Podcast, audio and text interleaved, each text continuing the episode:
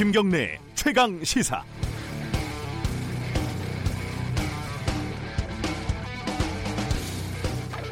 예전에는 저도 그 밤샘 당직 근무를 자주 했었는데요. 어, 근무를 하다 보면은 화재 사건은 매일매일 발생을 합니다. 비가 와도 심지어 불이 나더라고요. 방송의 경우는 주로 동영상이 확보된 사건을 보도를 하지 않습니까? 두 건 정도가 확보가 되면은 화재 잇따라 이렇게 기사를 씁니다. 그리고 서너 건 정도 확보가 되면 어, 무더기 화재 이렇게 제목을 붙이죠. 한 다섯 건 발생하면 전국이 불탔다 이렇게 쓸만도 합니다. 주말에 보니까 한 유력 신문이 이게 다들 비슷비슷하니까 뭐 굳이 신문 이름은 밝힐 필요가 없는 것 같습니다. 한 유력 뭐 전국지가요. 대구 경북 지역에서 교량 그러니까 다리죠 다리 황동 명판들을 누군가 훔쳤다면서 경기 침체기에 생계형 범죄가 많이 늘고 있다 이렇게 보도를 했더군요. 그런데 그 생계형 범죄가 언제에 비해서 어, 얼마나 늘어났는지 그 수치는 없었습니다. 그도 그럴 것이 포털에서 검색 한 번만 해도요 매년 비슷비슷한 기사가 어, 십수년간 제가 경험한 바로만요 반복되는 걸 알 수가 있습니다. 2006년도에도요 그 다리나 학교 그 간판 있지 않습니까? 구리로 된 명판을 훔치는 생계형 범죄가 판을 치고 있다 이런 기사가 있고 2008년도에는 심지어 멀쩡한 학교 교문을 뜯어간 고물상도 어, 경찰에 붙잡혔습니다. 2013년도에는요 학교에 침입해서 아이들 교과서를 싹 쓸어간 사건 고물상에 팔려고 했다는 거군요. 그런 사건도 있었어요. 이런 사건들만 보면 우리나라는 언제나 매년 매일이 경기 침체입니다. 지금 우리 경제가 좋지는 않죠. 하지만 사건 사고 기사가 우리 사회의 한 단면을 보여주는 것은 분명한 일이지만 항상 기사에 굶주려 있고 무슨 사건만 보면 부풀려서 제목 붙이기를 좋아하는 언론들을 다 믿지는 마시기 바랍니다.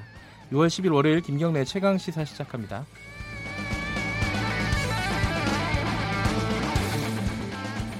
네, 주요 뉴스 브리핑부터 시작합니다. 고발 뉴스 민동기 기자 나와 있습니다. 안녕하세요. 안녕하십니까. 자, 헝가리 속보부터 좀 알아볼까요?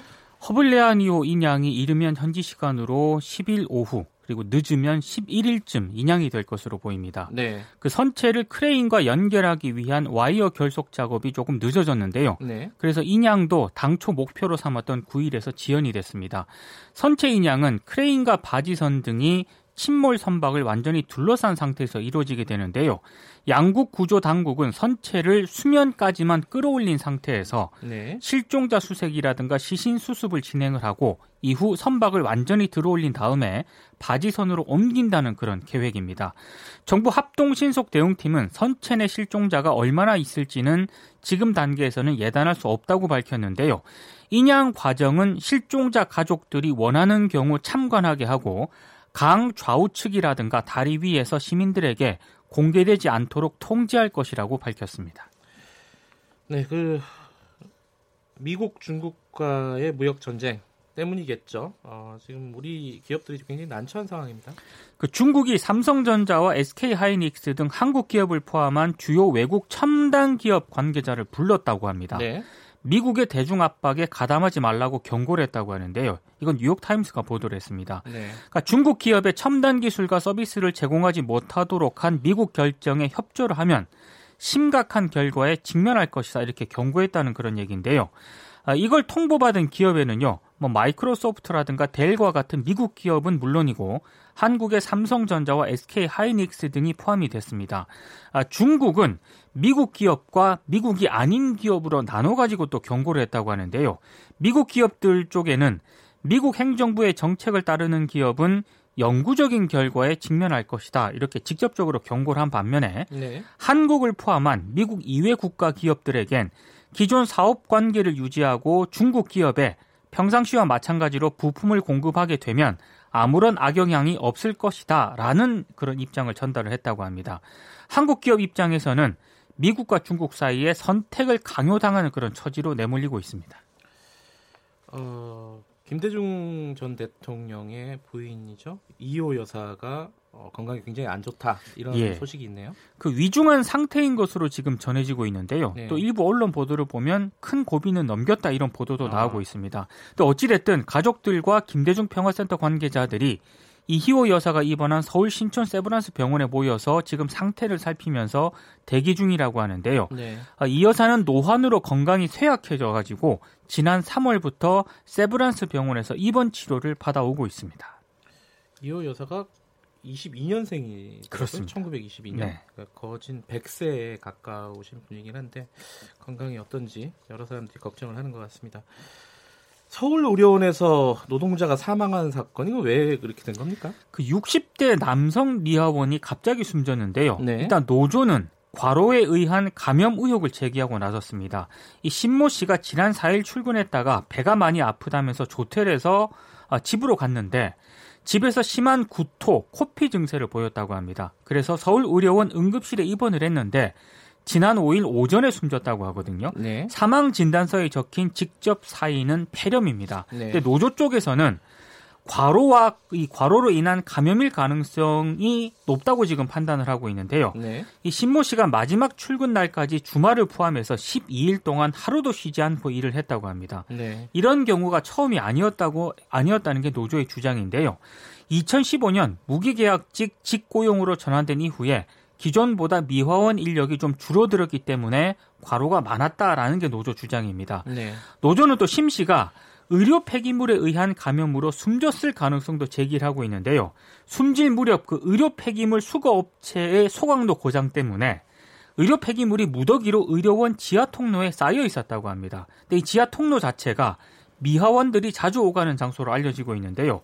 서울의료원은 뭐 지금 신모 씨 사망뿐만 아니고요. 네. 지난 1월에는 태음으로 서지윤 간호사가 스스로 목숨을 끊었고 최근에는 암 투병 중인 간호사를 호스피스 병동으로 배치해서 논란이 좀 제기도 제기가 되기도 했습니다. 좀 조사가 필요한 내용이네요. 그렇습니다. 자, 가습기 살균제 소식 들어온 게 있네요. 그 인체 유해한 성분의 가습기 살균제를 판매해서 사상자를 냈던 애경산업이 정부 조사 무마 명목으로 전직 국회의원 보좌관에게 수천만 원의 뒷돈을 건넨 사실이 드러났습니다. 네. 서울중앙지검 형사 2부가 아, 사회적 3사 어, 특조위의 가습기 살균제 사건 조사를 무마해달라 이런 부탁과 함께 지난해 애경으로부터 6천만 원을 받은 혐의로 지난 7일 양모 씨를 구속 기소를 했는데요. 양 씨는 국회의원 비서관, 보좌관으로 오래 일을 했다고 합니다. 아, 물론 이제 뒷돈을 받을 당시에는 정치권을 떠난 뒤였지만 검찰은 양모 씨가 국회나 특조위의 가습기 살균제 사건 논의 과정에 개입했을 가능성을 지금 들여다보고 있습니다. 네. 검찰이 지난달 말에 애경산업 등을 압수수색을 했는데요. 애경산업이 구체적으로 양 씨에게 어떤 청탁을 했는지 그리고 양 씨가 특조위 등에 실제 로비를 했는지 등을 확인을 하고 있습니다. 그리고 검찰이 가습기 살균제 피해자 조사 상황 등 환경부 내부 문건이 애경산업 쪽으로도 들어간 정황을 포착을 했는데요. 네. 전달 당사자로 지목이 된 환경부 서기관을 소환 조사한 것으로 알려졌습니다. 애경이 헛돈 썼군요. 말하자면. 그렇습니다. 아, 홍문종 의원이 대한애국당에 입당한다는 얘기가 있어요. 이거 맞는 얘기예요? 그러니까 가능성을 시사를 했는데요. 예. 일단 홍문종 의원이 언론과 인터뷰에서 아직 구체적으로 결정된 것은 없다 이렇게 얘기를 하면서도 네. 태극기 세력과 자유한국당까지 보수를 모두 통합할 수 있는 보수 연합 추진을 고민하고 있다 이런 얘기를 했습니다. 네. 21대 총선 공천에서 배제되기 때문에 탈당을 고민하고 있는 것 아니냐라고 물으니까 공천 문제와는 관련이 없다고 답을 했는데요. 어, 홍문정 의원은 지난 8일 서울 광화문에서 진행된 태극기 집회 연설에서 이제 조금 있으면 한국당의 평당원들이 여러분과 함께 태극기를 흔들기 위해 탈당 선언을 할 것이다 라고 얘기를 해서 좀 탈당 가능성을 시사를 했는데요. 어, 언론들 보도를 보니까 가능성이 큰 것에 좀 무게 중심을 아, 두고 있습니다. 예. 총선 앞두고 뭔가 이합 집산이 좀 이루어지는 거 그런 분위기겠죠. 네. 민경욱 대변인이죠 지금 자유한국당. 네. 민경욱 의원이 또 어, 구설에 올랐네요. 문재인 대통령 북유럽 순방과 관련해서요. 불수식의 지표 집구석 부엌 아궁이 있는 대로 달고 놓고는 철렵질에 정신 팔린 사람 마냥 나 홀로 내과에 몸 담그러 떠난 격이다 이렇게 비난을 어, 했습니다. 굉장히 문학적인데요. 왜 이렇게 어려워요 이게 무슨 말이에요 이게? 철렵이 뭐냐면은요. 예. 냇물에서 고기잡이 하는 일을 뜻하는 한자어인데요. 대통령의 정상 외교 활동을 일단 격화시켜 있는 그런 발언이고요. 아. 그러니까 막말 논란에 좀 휩싸였습니다. 그러니까 이게 집안일 놔두고 밖에 나가 놀러 다닌다 이런 뜻이군요. 쉽게 그런 말하면. 뜻인데 예. 에, 이 발언이요. 뭐 개인 계정을 통해서 얘기를 한 게 아니고요. 예. 자유한국당 공식 논평에서 나온 아, 것이기 때문에 네. 더 논란이 확산이 되고 있는데 더불어민주당은 자유한국당은 막말 수도꼭지 민경욱 대변인의 당직을 박탈하고 국민께 사죄하라 이렇게 강하게 비판을 했습니다. 이게 뭐 하루라도 이런 구설이 없는 날이 없어요. 그렇습니다. 오늘 뉴스 고맙습니다. 고맙습니다. 고발 뉴스 민동기 기자였고요. 김경래 최강 시사 듣고 계신 지금 시각은 7시 35분입니다. 김경래의 최강 시사는 여러분의 참여를 기다립니다. 샵 9730으로 문자 메시지를 보내주세요. 짧은 문자 50원, 긴 문자 100원. 콩으로는 무료로 참여하실 수 있습니다. 네, 김경래 최강 시사 듣고 계시고요. 어, 유튜브 라이브도 진행하고 있습니다. 유튜브에서 KBS 일라디오 검색하고 들어오시면 되겠습니다. 어, 오늘 1부에서는요. 더불어민주당 전해철 의원 좀 연결해 보겠습니다. 이 예전에 요새는 이런 말 아직도 쓰나요? 이 삼철이라고 불렀었죠. 그러니까 문재인 대통령 정치 시작할 때부터 뭐 지근거리 가까운 거리에서 보좌를 했다 이래가지고 삼철이라는 어, 이름을 받은 사람들이 있지 않았습니까? 최근에 양정철 민주연구원장 그 광폭 행보로 주목받고 있는 양정철 민주연구원장 그리고 이호철 전 민정수석 이호철 수석은 지금 어, 해외에 있다고 하죠. 그리고 민주당 전해철 의원 이 세 분입니다. 뭐 지금 양정철 민주연구원장 굉장히 어, 활동이 활발하고요.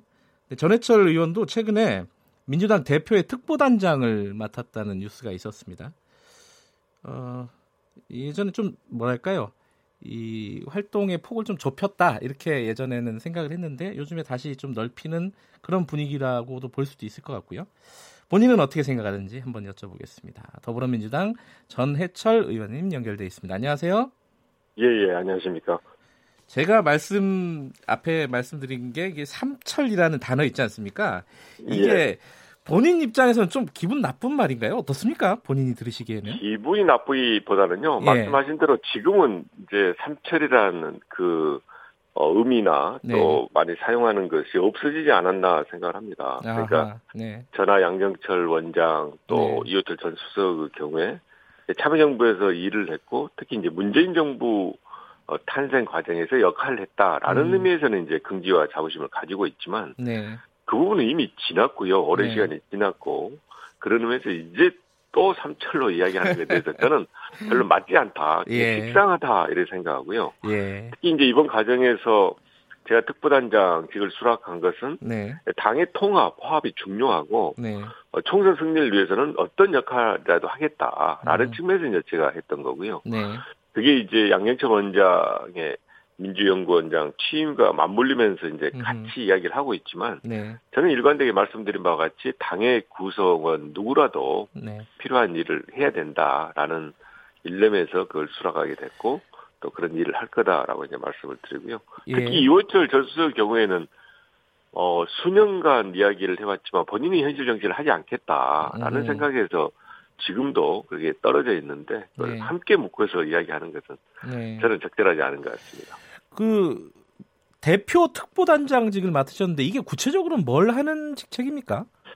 일단은 어 대표에 대해서 정책적 또는 정무적 자문 역할을 하게 되어 있습니다. 네. 그렇게 이제 어, 다음 단계도 나와 있고요. 실제로 이제 어, 전문성을 가지고 있는 분들이 특보단에 이제 합류하게 되면 네. 이제 총선 앞두고는 그런 일들이 많이 있지 않겠습니까? 네. 그런 면에서 이제 여러 가지 자문 역할을 하기 위한 어, 특보단도 구성하고 또 각자 특보로 어, 선임 선정되신 분들이 이제 그런 역할을 하게 되겠습니다. 아, 그러면 뭐 총선 때 어, 공천이라든가 이런 부분에 대해서 전 의원께서 어, 큰 역할을 하실 거다. 이거는 뭐 어쩔 수 없이 기정사실이네요. 그죠? 전혀 그러지 않고요. 아, 그렇지 않습니까? 말씀하신- 예, 예. 네, 그렇습니다. 예. 그러니까 말씀드린 바와 같이 예. 정무적 정책적 자문 역할을 하는 것이 큰 거고 예. 다만 이제 어 저희 당에 이제 새로운 분들이 많이 들어오시게 되지 않겠습니까? 그렇죠. 그분들이 이제 어떤 역할이나 자리를 어 일을 하는데 좀 적합 좀 적절한 그런 걸 찾지 못할 때는 특보단에서 같이. 이제 일을 할 수 있는 그 네. 틀과 울타리를 만들 수 있다는 거지. 네. 제가 어떤 총선의 공천 과정에 하는 것은 맞지 않고요. 특히 이제 얼마 전에 발표했습니다만은 제 민주당의 경우에는 시스템 공천을 하겠다. 네. 그것이 이제 가장 크고 상징적이고 또 구체적으로 표현된 게 1년 전에 발표한 것입니다. 네. 그러니까 그것은 어 다만 시기적으로 1년이라는 게 의미가 아니고 미리 후보들에게 이런 어 공천 기준과 방식을 가지고 선거를 치르겠다라는 것을 이야기하면서 예측 가능성을 높이는 한편 네. 또 이런 공천 제도와 룰은 바꾸지 않고 이렇게 총선을 치르겠다라고 하는 시스템 공천을 바뀐 거기 때문에 네. 어떤 인위적인 공천이라든지 또 공천으로 인한 어, 특정된 어떤 유불리라는 것은 별로 있을 가능성이 없다라고 생각합니다. 그 아까 이제 삼철이라는 어떤 호명이라고 할까요? 프레임이라고 할까? 이런 부분에 대해서는 좀 식상하다 이렇게 말씀을 하셨잖아요. 근데 사실은 그 식상한 프레임을 좀 넘어서서 공격적인 호명도 많이 있어요. 예컨대 뭐 친문 패권주의, 측근 정치, 뭐 패권 정치. 어쨌든 뭐 이런 좀 공격적인 부정적인 뉘앙스의 단어로 이 세 분의 어떤 활동들이나 이런 거치들을 평가하는 분명히 그런 쪽이 있습니다. 이, 이, 부분을 들으실 때는 좀 뭐랄까 지금 말씀하신 거 들으면은 좀 억울하실 것 같다 이런 생각도 좀 들어요. 그러니까 말씀드린 바와 같이요. 네. 지금 저희들이 대선 이후에 당이 이렇게 단합되고 통합돼서 네. 단일 대우로 일을 하는 경우가 역대 어느 때보다 없었던 모습을 보여주고 있는 것이거든요. 네. 당연히 당내 어떤 패권이라는 이야기는 실제는 없습니다. 이제는 대선 음. 이후에 특히 그리고 거기에 더 나아가서 지금 당에 있는 분들이 다 친문 또 문재인 정부 성공을 위해서 노력하고 있는데 특별하게 친문 패권이라고 하는 것은 정말 공격을 하기 위한 어 그런 빌미 그런 어 말이 안 되는 틀일 예. 뿐이지 실제 현실을 전혀 반영하고 있지 않는데 친문 패권 또는 친문 어 친문 친 뭐 이렇게 이야기하는 것은 정말 네. 저- 제가 보기에는 이제 아마 국민들도 굉장히 그런 이야기에 대해서 동의하지 않을 뿐만이 아니고 네. 이제 좀 그만해라 그런 음. 이야기는 라고 말씀하실 거라고 생각합니다. 알겠습니다. 고만하겠습니다. 그 양정철 원장하고는 그때 복귀하고 나서 그러니까 원장으로 취임하고 나서 예. 만나셨어요? 어떻습니까? 예, 예, 뭐 자주 통화하고 있고요. 예. 실제로 제가 그 민주연구원장 직을 어, 제안했던 사람 중 한 명입니다. 아하. 그러니까 네.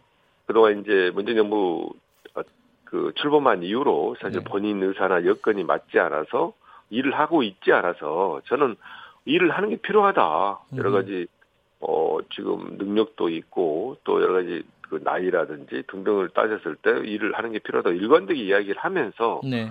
그 과정에서 어 정부나 청와대나 이런 부분이 좀 예의치 않다면 당에 와서 일을 하는 게 좋고 네. 마침 어, 민주연구원장 그 임기도 끝나가니까 네. 어, 여기 와서 일을 하는 게 좋지 않겠냐라고 제가 이제 제안을 하고 있었는데요. 예. 그런 면에서 저는 아무튼 민주연구원장이 와서 제대로 역할도 하고 또 당의 여러 가지 기대에 예. 충분히 충족했으면 하는 바람을 가지고 있습니다. 그런데 오늘 이제 김경수 경남지사하고 오거돈 부산시장을 만나잖아요. 양 원장이 음. 그죠? 예.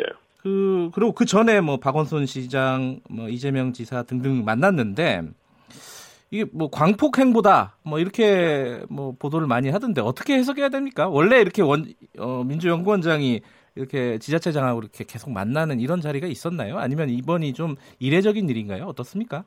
이제 먼저 말씀드릴 것은 민주당은 이미 그 광역자치단체하고 예산정책 협의를 하고 있습니다. 네, 그게 지금 이해찬 대표 어, 체제가 되면서 굉장히 강화되고 또 실제로 실질적으로 이루어지고 있거든요. 그것은 에, 말씀드린 바와 같이 지역 발전 방안에 대해서 민주당과 그리고 광역자치단체가 의견을 고- 교환하고 네, 필요한 정책을 공유하면서 실천할 거는 같이 실천하자 이제 이런 맥락이기 때문에 네, 그렇다면 에, 당의 가장 정책을 또 중장기에 대한 정책, 중요한 정책을 책임지고 있는 민주연구원 입장에서는 그런 예산 정책 협의의 대상이 되는 광역자치단체와 여러 가지 정책 협약을 하는 게 필요하고요. 네, 그 정책 협약의 주체는 당연히 어 정책의 중심에 있는 민주연구원이 될 수 있다고 생각을 합니다. 네. 그러니까 지금 개별적인 개인적인 광역자치단체장을 만나는 게 문제가 아니고 음흠. 그와 같은 광역자치단체와 민주연구원이 정책 협약을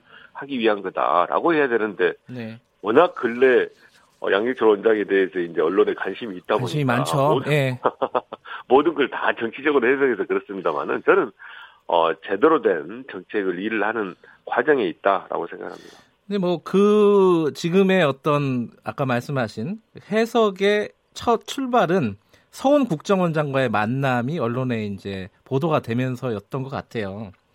예. 이게 뭐 자유한국당 쪽에서는 뭐 이 궁중 정치다, 뭐 최고 권력자와 민주당 공천 실세가 만난 어두운 만남이다, 뭐 이렇게 표현을 합니다. 이거 좀 논란이 뭐 지금이야 지금 얘기가 좀 지나간 얘기긴 하지만은 예. 전 의원께서는 보시기에 어떻습니까? 이게 좀 적, 부적절한 만남이 아니었나라고 생각하는 쪽도 있는 것 같아요. 이미 이제 상당히 해명된 것으로 알고 예. 있습니다만은 양기철 원장이나 서훈 원장이 어 개인적으로 굉장히 친한 사이입니다. 특히 네. 이제 2012년 대선 이후로 쭉 만나오면서 많은 이야기도 하고 있어서 저녁에 정말 순수한 사적인 모임 만남이었다고 생각하고요. 그는 어, 동석 대석했던 그 기자분이 또 거기에 대해서 확실하게 이야기를 해줬다고 생각을 하고요. 네. 특히 저는 어, 국정원이 국내 정보와 관련해서는 현재 국내 정보를 수집하고 분석하는 그런 요원들을 어, 전혀 없애버리면서 네, 그리고 이제 새롭게 해외라든지 방공 방첩 등의 이렇게 체제를 바꿔가지고 국정원이 완전히 새롭게 나와 있는 또 거듭나서 일을 하고 있는 상황을 저는 봐야 된다고 봅니다. 네네. 그런 의미에서 지금 무슨 국내에 관련된 그런 어 정치적 정보나 또 국내 정보를 할 여건도 안 됐고 조직도 없는 그렇게 되어 있는데 네. 옛날에 시각으로 옛날에 국정원이 그런 걸 했으니까 지금도 그러지 않겠냐라고 보고 있는 거여서 네. 저는 기본 전제가 좀 틀렸다 예. 생각하고 그 사적인 만남까지 다 그렇게 문제 삼으면 네. 어, 실제로 너무 어, 생활하거나 일하는데 힘들지 않겠습니까? 예, 그 뭐 좀 지나간 얘기니까 넘어가고요. 그 예, 총선 얘기 좀 여쭤볼게요. 예, 예. 어, 사람들이 관심 있는 것 중에 몇 가지가 있는데 첫 번째는 조국 민정, 민정수석이 음, PK 쪽에서 어, 이렇게 어떤 역할을 할까 총선에서 한마디로 뭐 후보로 나오게 될까 이게 관심이 많습니다. 그 전 의원이 보시기에는 어떻습니까? 이게 이제 그 부산 경남 지역에서 요청도 한 것으로 알고 있는데요. 그렇죠. 네. 어, 얼- 얼마 전에 이제 문재인 대통령께서 어, 말씀하셨지만 결국은 총선 출마는 본인의 의사가 중요하지 않겠습니까? 네. 저도 이제 선출직으로 이렇게 출마해서 낙선도 해보고 또 당선도 되고 했습니다만은 에, 본인이 의지를 얼마나 잘 갖고 있냐라는 것이 실제 음. 정치를 할 때 중요한데 네. 에, 현재 본인이 어, 절대 하지 않겠다, 전혀 하고 싶지 아. 않다라고 이야기를 하고 있어서 네. 그런 에, 주위의 기대나 권유에 불구하고 저는 뭐 현재까지는 음흠. 별로 실현 가능성이 높지 않다라고 생각합니다. 아, 본인이 결정을 해야 되는데 본인이 의지만 있다면 가능하다 충분히 이런 말씀이신 거고요. 그죠? 이제 거, 반대로 해석하면 거꾸로 얘기하면서. 해석하면요. 아니 현재까지는 알- 분명히 말씀드릴 것은 어, 알겠습니다. 전혀 의지가 없다 이렇게 말씀드립니다. 또 하나가 김경수 지사가 지금 보석으로 나온 뒤에 어 이제 언론이나 이런 데 얼굴이 많이 보입니다. 그 대통령하고도 같이 얼굴이 보였고 이해찬 대표도 만났고요. 양 원장 만날 예정이고 어 김경수 지사가 뭐 이번 총선 대선 때 뭐 중요한 역할을 하게 될 것이다. 이 재판 진행이 중이지만 이렇게 보십니까? 어떻습니까? 일단은 이제 재판에 잘 임해야 되고요. 네. 실제로 이제 재판에 어, 아주 자주 있는 거는 아닙니다만은 그 재판에 임하면서 어, 경, 경남 도정까지 하, 하다 보면 네. 어, 시간적인 여유라든지 또 그런 부분이 거의 저는 그 굉장히 좀 타이트한 네. 그 생활을 하고 있다고 봅니다. 그런 면에서 이제 재판과 경남도정에 충실해야 되는데 그렇게 충실을 하고 있기 때문에 네. 지금 어떤 총선의 역할이나 다른 이야기를 하는 것은 실제 좀 뭐 별로 기대 가능성도 낮을 뿐만이 아니고 또 타당한가라는 면에서도 저는 별로 적절하지 않다고 생각을 아, 하기 때문에?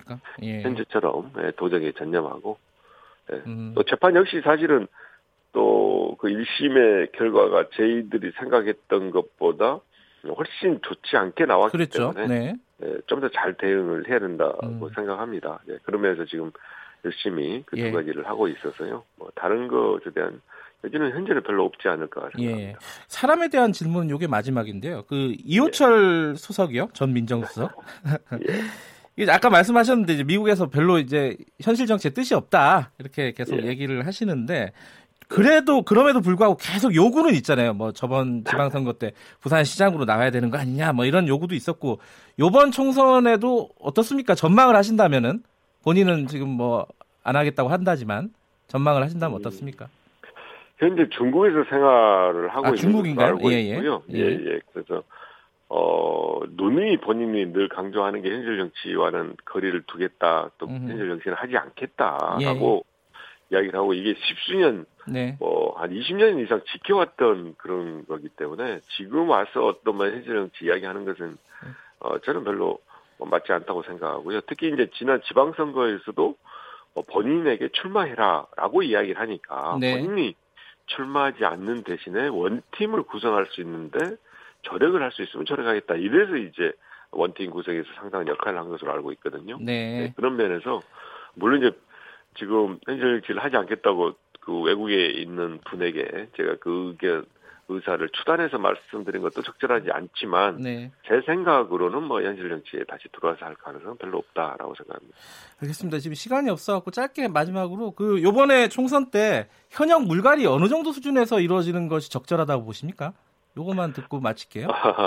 예, 제가 말씀드린 대로 현역 물갈이가 아니라 이번에 민주당의 공천은 시스템 공천입니다. 네. 어, 미리 정해진 기준과 방식에 의해서 공천을 하게 되고요. 네. 다만 이제 현역의 경우에 과도한 프리미엄이나 어, 현역의 경우에 좀 어, 우월하게 어떤 특혜나 특권을 누리는 걸 없애자라는 네. 데에서 현역 의원의 경우에도 반드시 경선을 하는 것으로 이렇게 이제 결정을 하고 네. 특히 정치 신인이라든지 청년, 여성, 장애인에 대해서 가산점을 주는 것은 그만큼 어, 현역 의원이라 하더라도 어, 경선하고 그 경선 과정에서 뭐 현역 의원이 약간의 불이익도 받을 수 있다라는 이제 원칙을 선언한 건데 네. 이것이 또 반드시 인위적인 물갈이와 어, 연결되어 있다고는 생각하지 않습니다. 알겠습니다. 말씀드린 바와 같이 철저하게 기준과 방식에 의해서 국민들에게 신뢰할 수 있게 그런 공천이 될 수. 있다고 오늘은 생각합니다. 여기까지만 듣겠습니다. 감사합니다.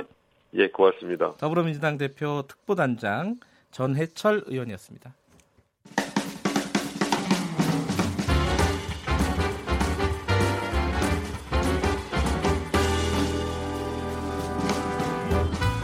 여러분의 아침을 책임집니다. 김경래의 최강 시사. 네, 최강 스포츠 KBS 스포츠 취재부 김기범 기자 나와 있습니다. 안녕하세요. 네, 안녕하세요.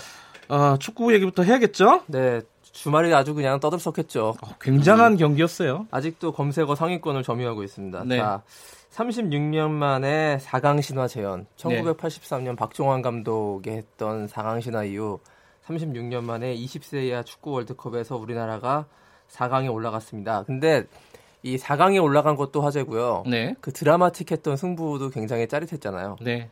어, 세 골을 주고 받았고 그 가운데서요 또 다섯 골이나 다섯 번이나 비디오 판독으로 그 판정이 바뀌었습니다. 골 판정이 이 이런 댓글이 있더라고요. 작가가 썼어도 이렇게 드라마를 만들 수는 없지 않냐. 아. 이런 댓글이 아주 베스트 댓글이었습니다. 예. 이 20세 이하 대표팀의 정종현 감독이요.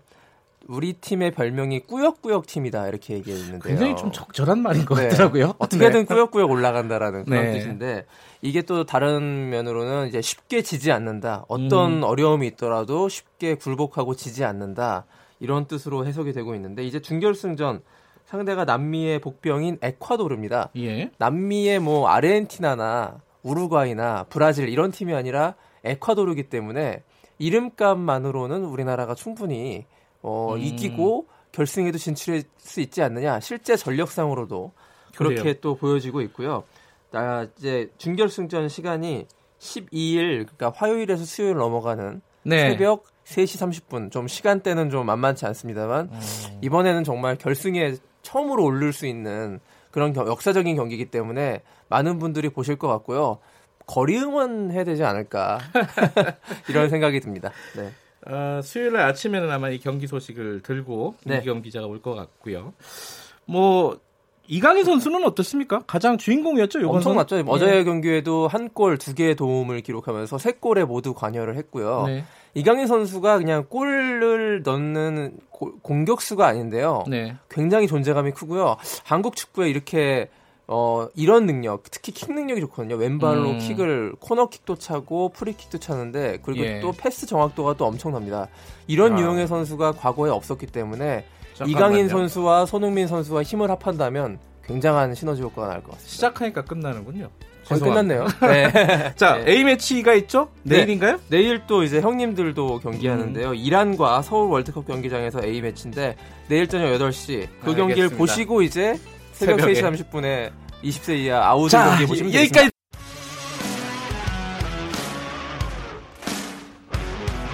탐사보도 전문 기자 김경래 최강 시사. 김경래 최강 시사 2부 시작합니다. 2부에서는요, 어, 먹고 사는 문제, 경제 얘기 좀 해보겠습니다. 최근에 경제 지표가 굉장히 안 좋지 않습니까? 뭐, 경상수지 적자로 돌아섰고, 어, 성장률 또 마이너스다. 이런 보도도 보셨을 거고요. 청와대에서 어제 방금 뉴스, 뉴스에서 들으셨죠? 어, 경제 관련된 브리핑을 하면서 이런 경기 하강 기간이 어, 통상보다 좀 길다, 장기화될 수도 있다. 이런 얘기를 했습니다. 이렇게 좀 부정적인 비관적인 전망을 내놓은 것은 처음인 것 같아요. 진, 우리 경제가 어느 정도로 안 좋은 건지 그리고 앞으로 전망은 어떤지 박승 전 한국은행 총재와 함께 얘기 나눠보겠습니다. 안녕하세요. 네, 안녕하십니까. 어, 일단은 뭐두 가지 방향에서 여쭤봐야 될 것 같은데요. 첫 네. 번째는 우리 경제가 상황이 어느 정도인가? 방금 말씀 제가 말씀드렸듯이 지표들은 굉장히 안 좋지 않습니까? 네, 실제 상황은 어떻게 평가하고 계신지 총재님은 예, 그걸 먼저 좀 들어봐야 될 것 같아요.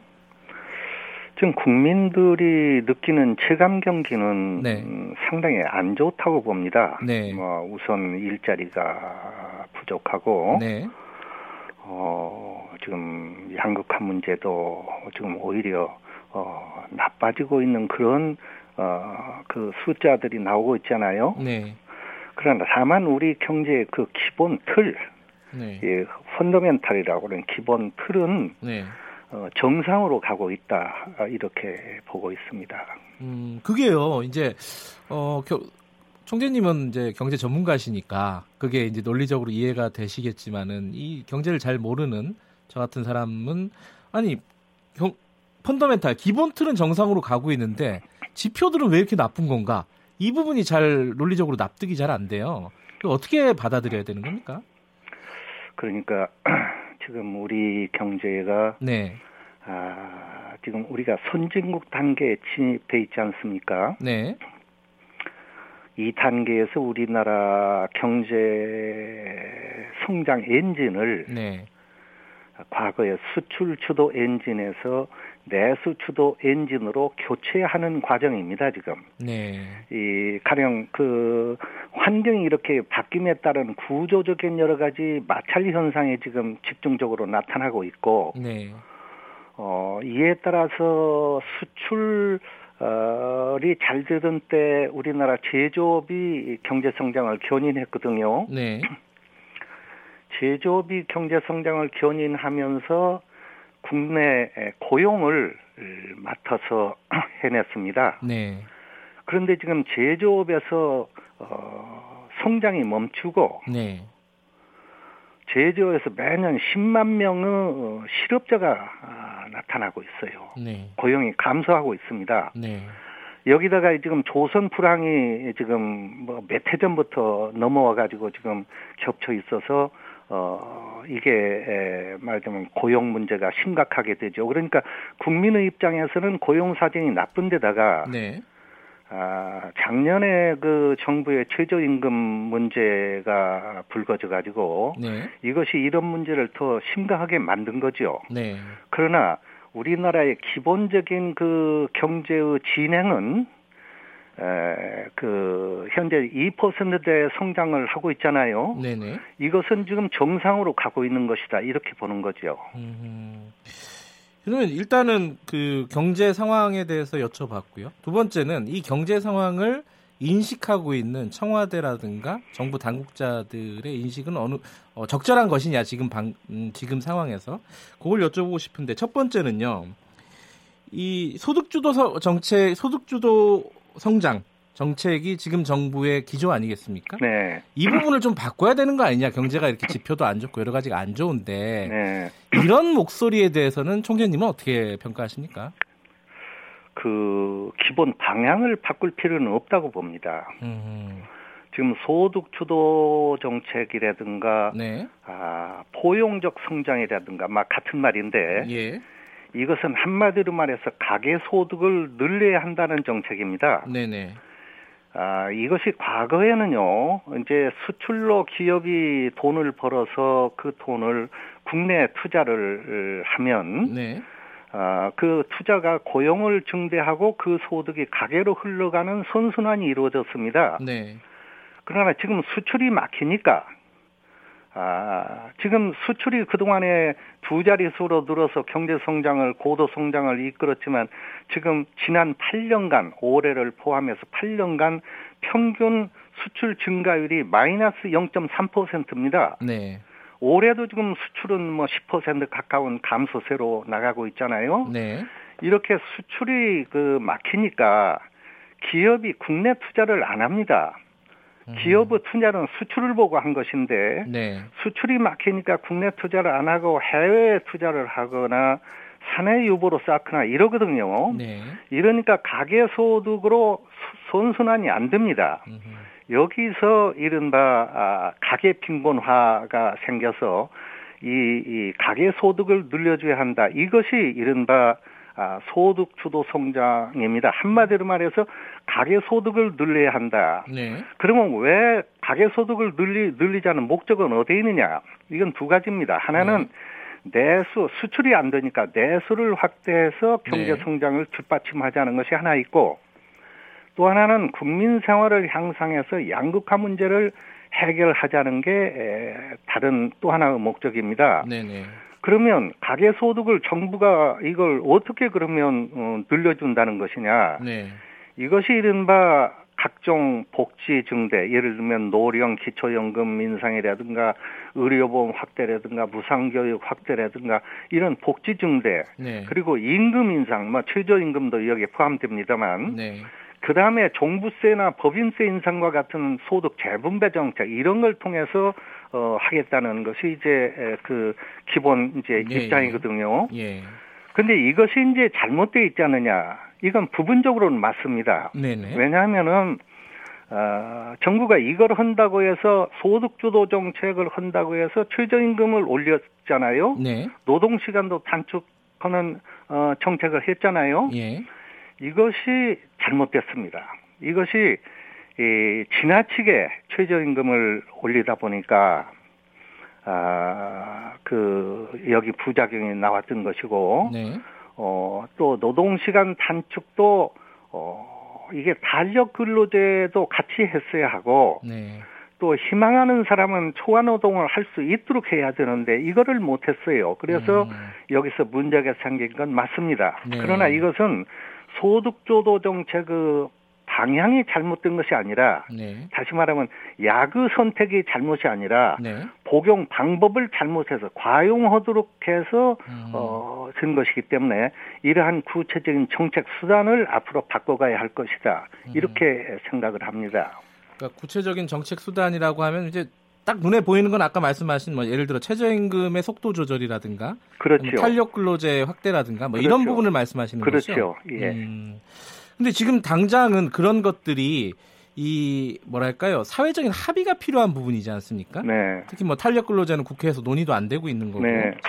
그리고 최저임금 같은 경우는 요번에도 역시 마찬가지로 사회적인 갈등이 아마 어 예전 예년과 똑같은 형태의 사회적 갈등이 일어날 가능성이 높습니다. 그러면은 사실 정부가 주도해서 이런 부분들을 수정할 방법도 좀 마땅치 않다. 여러 가지로 좀 진퇴양난이 아닌가 라고 볼 수도 있는 거 아닐까요? 맞습니다. 이게 저 경제란 음, 경제만으로는 음, 잘하기 어렵습니다. 네. 정치도 함께 에, 그 도와야 하고 예. 사회도 함께 도와야 합니다. 그러니까 아무리 이- 이러한 정책을 한다 하더라도 네. 어, 정치 쪽에서 협조가 없으면 그건 안 되는 것이죠. 예. 지금 이제 성장률 같은 문제로 생각을 해보면요. 네. 추, 추가 경정 예산, 추경 같은 경우에 어, 지금 정부가 내놓은 정도, 어, 이 정도가 적절하다고 보십니까? 어떻습니까? 좀 적다라는 쪽도 있어요. 어, 추경이 적다고요? 예, 정부가 내놓은 추경도 예. 너무 어, 뭐랄까 소극적인 거 아니냐 이런 뭐, 얘기도 좀 있더라고요. 글쎄, 그것은 저 네. 뭐 보기 따라 다를 거예요. 저는 네. 그것이 적절한지 그거는 제가 뭐라고 말씀드릴 수 없고 예.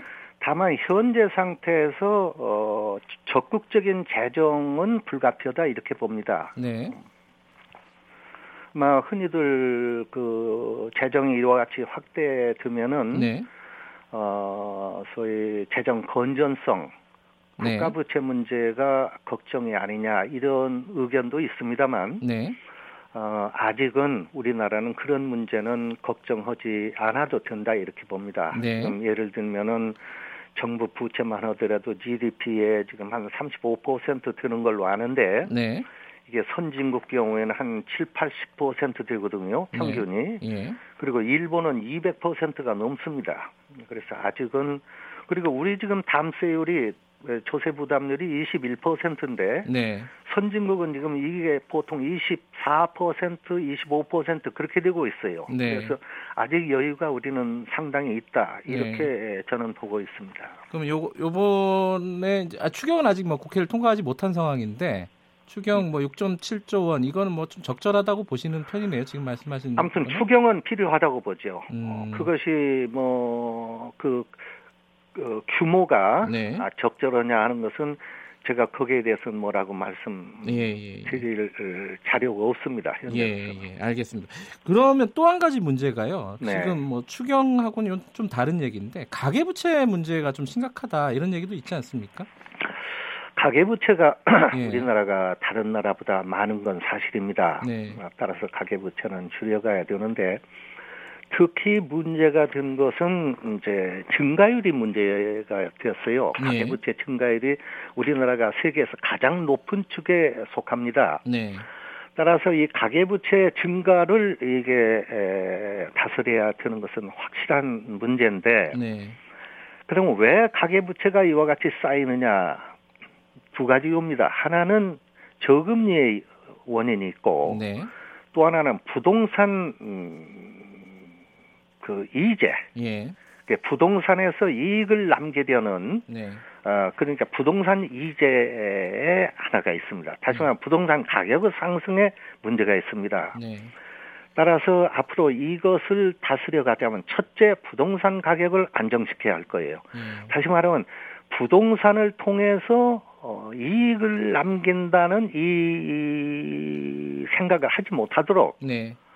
어, 장기적으로 부동산 가격을 어, 안정시키는 정책을 정부가 피면은 가계부채 문제는 저절로 해결이 될 것이다. 저는 그렇게 보고 있습니다. 근데 이게 참 부동산을 잡으려다 보니까요. 네, 어, 건설 경기가 또 나빠지잖아요.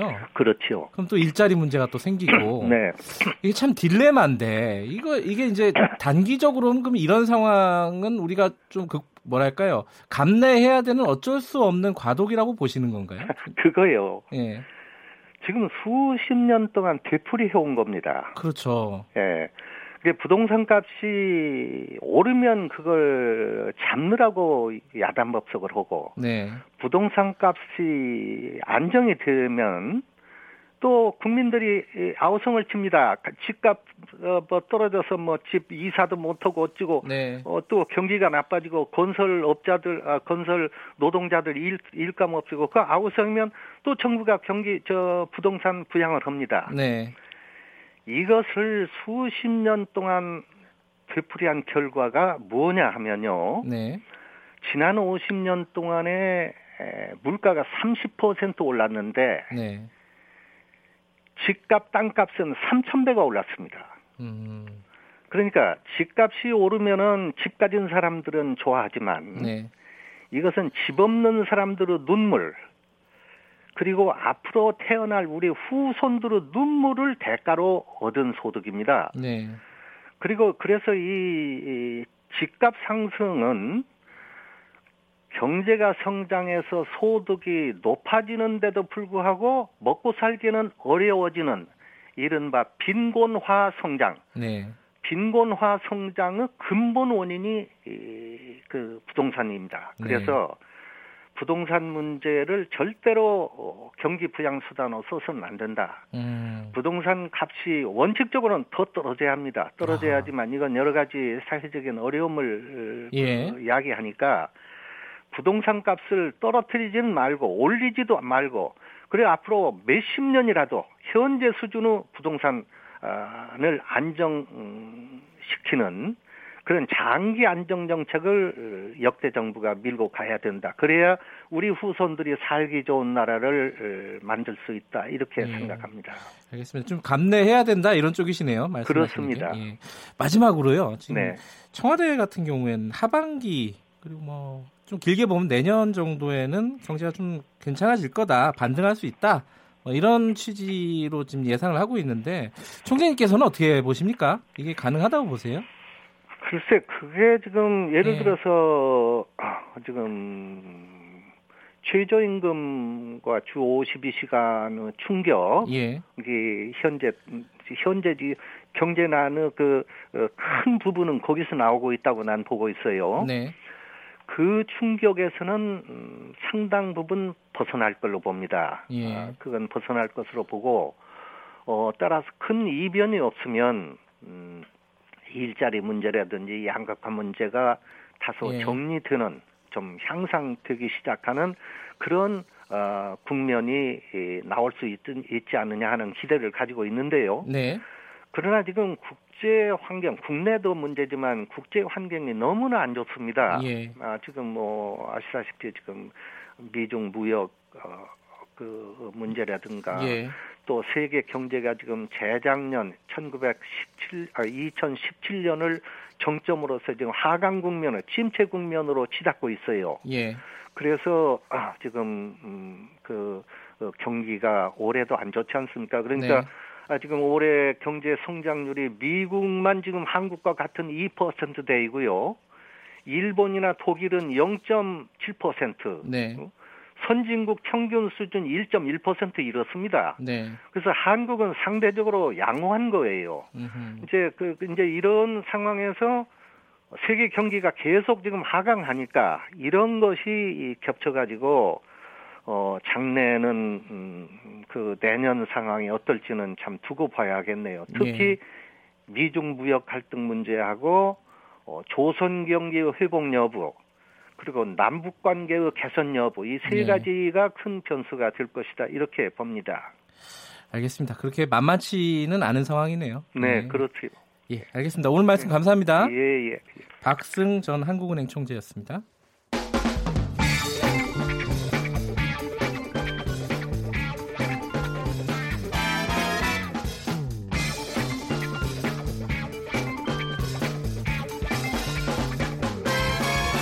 윤태곤의 눈. 자, 윤태곤의 눈 의제와 전략 그룹 더모아의 윤태곤 정치 분석 실장 오늘도 나와 계십니다. 안녕하세요. 네, 안녕하세요. 자, 이- 오늘은 뭐, 뭐 외교 얘기라고도 할 수 있겠네요, 그죠? 네, 뭐 좀 북유럽 순방 떠났잖아요. 문재인 네, 대통령이 어제 6박 갔죠. 8일인데 예, 일단 국내 정치 이야기부터 해보자면요. 네. 이번 일정이 6박 8일이니까 돌아오는 일요일에 귀국하게 됩니다. 네. 그럼 28일, 29일이 일, 이웃 일본 오사카에서 G20 정상회담이 열려요. 네, 또그 계기로 양자회담도 있을 거고 그 직후에 트럼프 대통령 방한하게 되거든요. 그럼 그 준비도 만만찮은데 원래 6월 7일 날 여야 대표하고 좀 회동하자 뭐 이런 이야기가 청와대가 가다가 예, 제안한 거죠. 안 됐잖아요. 안 됐죠. 그리고 뭐 주말에 원내 대표 회동도 잘 안 된 것 같습니다. 이러면은 외교 국면으로 가면은 국내 정치 정상화는 자칫하면은 뭐 한 7월 하하, 이까지 갈 수도 있는 스케줄이 되는 거예요. 한 달이 훅 가는 거네요. 그렇죠. 음, 그것도 이제 문제고 일단 외교적으로 보면은 청와대가 결정한 이번 순방의 키워드는 혁신, 평화, 포용이에요. 네, 핀란드, 노르웨이, 스웨덴입니다. 이 북유럽 3개국이 보, 면은 혁신, 평화, 포용이라 세 가지 가치가 선순환을 이룬 나라로 평가받지 않습니까? 네. 물론 요새 그 나라들도 뭐 많이 힘들긴 한데 뭐 혁신, 혁신은 경제고 평화는 뭐 우리로 따지면 이제 남북 관계, 그렇죠. 뭐 그 정도로 볼 수 있겠네요. 포용은, 포용은 복지, 복지, 뭐 양극화해서 이렇게 되는 건데 예, 혁신과 관련해서 대통령 이번 순방에 벤처업계 관계자들이 많이 가요. 네. 보통 대기업 사람들이 많이 가는데 특히 눈에 띄는 게 타다 를 음흠. 운영하는 회사가 타다는 유명한데 회사는 사람들이 좀 익숙지가 않은데 VCNC라는 곳인데 그러네요. 네. 예, 여기 대표 그리고 버스 공유 서비스를 운영하는 위즈돔이라는 회사의 대표. 그다음 뭐 우아한 형제들 이런 데 들어보셨을 겁니다. 예, 좀 뭐. 직방, 예. 뭐, 뭐, 뭐 이런 데 이름 알려진 벤처들도 상당히 있어요. 그러니까 음흠. 핀란드하고 스웨덴이 대표적으로 스타트업 중심으로 한 혁신 성장 국가로 뽑히는 곳이거든요. 이게 지금 사실 우리 사회에서 이 뭐 타다 같은 그리고 택시 이쪽이랑 막 갈등이 굉장히 심하잖아요. 이재용 대표하고 최종구 금융위원장 등 설전 벌이고 그랬죠. 네. 이번 선- 순방이 어떤 신호탄이 될지도 모르는 게 무슨 말이냐면 은 우리 정부가 소득주도 성장, 혁신 성장, 공정 성장 이렇게 세 바퀴를 굴리겠다. 음흠. 정권 출범 때부터의 이제 그렇죠. 프레임이에요. 네. 근데 소득주도 성장은 뭐 잘했니 못했니 말은 있지만은 확 와닿고 공정 성장도 뭐 갑질 근- 근절 일자리 몰아주기 뭐 근절 이런 거는 이제 공정위 중심으로 해가지고 눈에 띄는데 혁신 성장은. 잘 안 된다. 이건 정부에서도 이야기하는 거거든요. 바깥에서도 이, 제 이. 혁신 성, 경제 현- 혁신 성장에 힘을 쏟겠다 이렇게 볼 수도 그것에 있겠네요. 대한 상징적인 이번 음. 행보일 것이다. 이번 네. 이제 순방에서 경제적으로 보자면 그게 크다는 거죠. 예. 이게 이런 게 이런 것들이 이제 문재인 대통령이 어디선가 뭐 연설이나 이런 발언을 통해서 이런 것들 많이 얘기를 하겠네요. 네, 그리고 뭐 약간 이벤트 내지 행사 같은 것도 있는 것 같아요. 탁현민 전 행정관이 같이 갔잖아요. 예. 아, 또 이벤트가 있을 수 있겠군요. 예. 그다음에 평화가 네. 노르웨이 오슬로 대학 여기가 노벨 평화상 주는 데잖아요. 아, 그러네요. 예. 예. 그 오슬로 포럼이라는 이 연례 포럼인데 여기서 이제 기조 연설을 한답니다. 그러니까 한반도 프로세스, 그다음 한반도의 영구적 평화 정착을 위한 뭐 우리의 계획 이런 걸 설명한다고 해요. 근데 지금 뭐 마땅히 제안할 게 있을지 잘 모르겠어요. 그게 어려운 워낙- 점이에요. 예. 책 지난 금요일에 7일에 대통령 순방 관련 설명을 하다가 뭐 남북 정상회담 이야기가 조금 나왔는데 되게 애매하고 해석이 어려운 발언들이 나왔어요. 예. 저도 봤는데 너무 어렵더라고요, 진짜. 그러니까요. 기자 자 이렇습니다. 하노이 결렬 이후에 4월에 문 대통령이 급히 미국에 가서 한미 정상회담 했습니다. 네. 그러면서 4차 남북 정상회담 추진하겠다. 그럼 그 프로세스대로라면 남북 정상회담 하고 또 한미 정상회담 하고 그다음 북미 정상회담 뭐 이렇게 가는 그림이잖아요. 네. 한미 정상회담은 6월에 또 잡혔습니다. 6월 말에 트럼프 대통령이 한국에 와요. 네. 그럼 그 짧은 한 일주일 시기에 과연 남북 정상회담이 가능하겠냐 좀 쉽지 않아 보인다 이런 질문이 나오니까 고위 관계자가 대답하기를 우리가 공개를 못하고 만나기 힘든다고 해서 아무것도 안 하는 건 아니다. 북한과 음. 접촉은 계속 시도하고 있다. 뭐, 이까지는 그런가 보다 하는데 그 다음 문장이 우리가 cautiously optimistic한 좋은 결과가 있, 을수 있지 않을까 생각한다. 이게 이건 무슨 말이에요? 어, cautiously는 번역하면 조심성 있게 optimistic, 낙관적인. 그러니까 제가 다시 정리해서 말씀드리자면은 예. 물 밑에서 계속 움직이고 있다. 접촉 시도는. 계속 있다. 예. 조심스럽게 낙관할 수 있다. 이렇게 되니까 어 이거 혹시 뭐 있는 거 아닌가 싶어서 이제 언론 보도 방향이 그렇게 나가니까 또 청와대가 한 3시간 있다가 아니 전반적인 상황에 대한 총론적 답변이었을 뿐이다. 이렇게 다시 음. 좀 톤다운 시켰어요. 그럼 아까 제가 한번 말씀드렸지만은 이번 순방하고 G20 사이에 시간이 얼마 없다. 국내 정치적으로 볼 때도 그러네요. 한 일주일 있다. 일주일 밖인데 네. 남북 간에도 시간은 똑같은 거지 않습니까? 그렇죠. 과연 그 일주일 상관에 음, 북한에서 무슨 대답이 있을 수 있겠냐? 그러면 음. 이제 즉각적 대답은 기대하기 어렵더라도 조금 오슬로에서의 이런 연설을 통해서 좀 총론적인 다시 한번 분위기를 전환시키고자 하는 시그널은 문 대통령이 내놓을 것 같아요. 뭐 우리 지금까지 나오지 않은 어떤 파격적인 제안 이런 것도 있을 수가 있을까요? 근데 제재 완화에 대한 언급은 없다라고 또 이제 청와대도 아, 정리를 그랬나요? 하긴 했거든요. 예. 뭐 이렇게 크게 기대할 수 있는 여지는 없을 것 같긴데 그래도 좀 뭔가 한번 지켜는 봐야 네. 될것 같아요. 그렇습니다. 고맙습니다. 감사합니다. 자, 김경래 최강에서 2부는 여기까지 하겠습니다. 계속 시간이 모질라네요. 자, 3부에서 뵙겠습니다. 일부 지역에서는 해당 지역 방송 보내드립니다.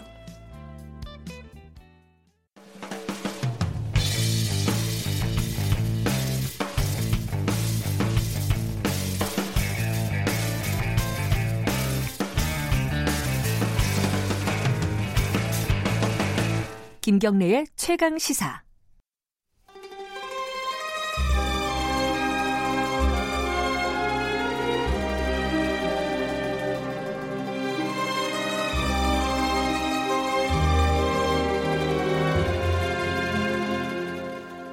네, 어, 김경래 최강시사 3부 시작하겠습니다.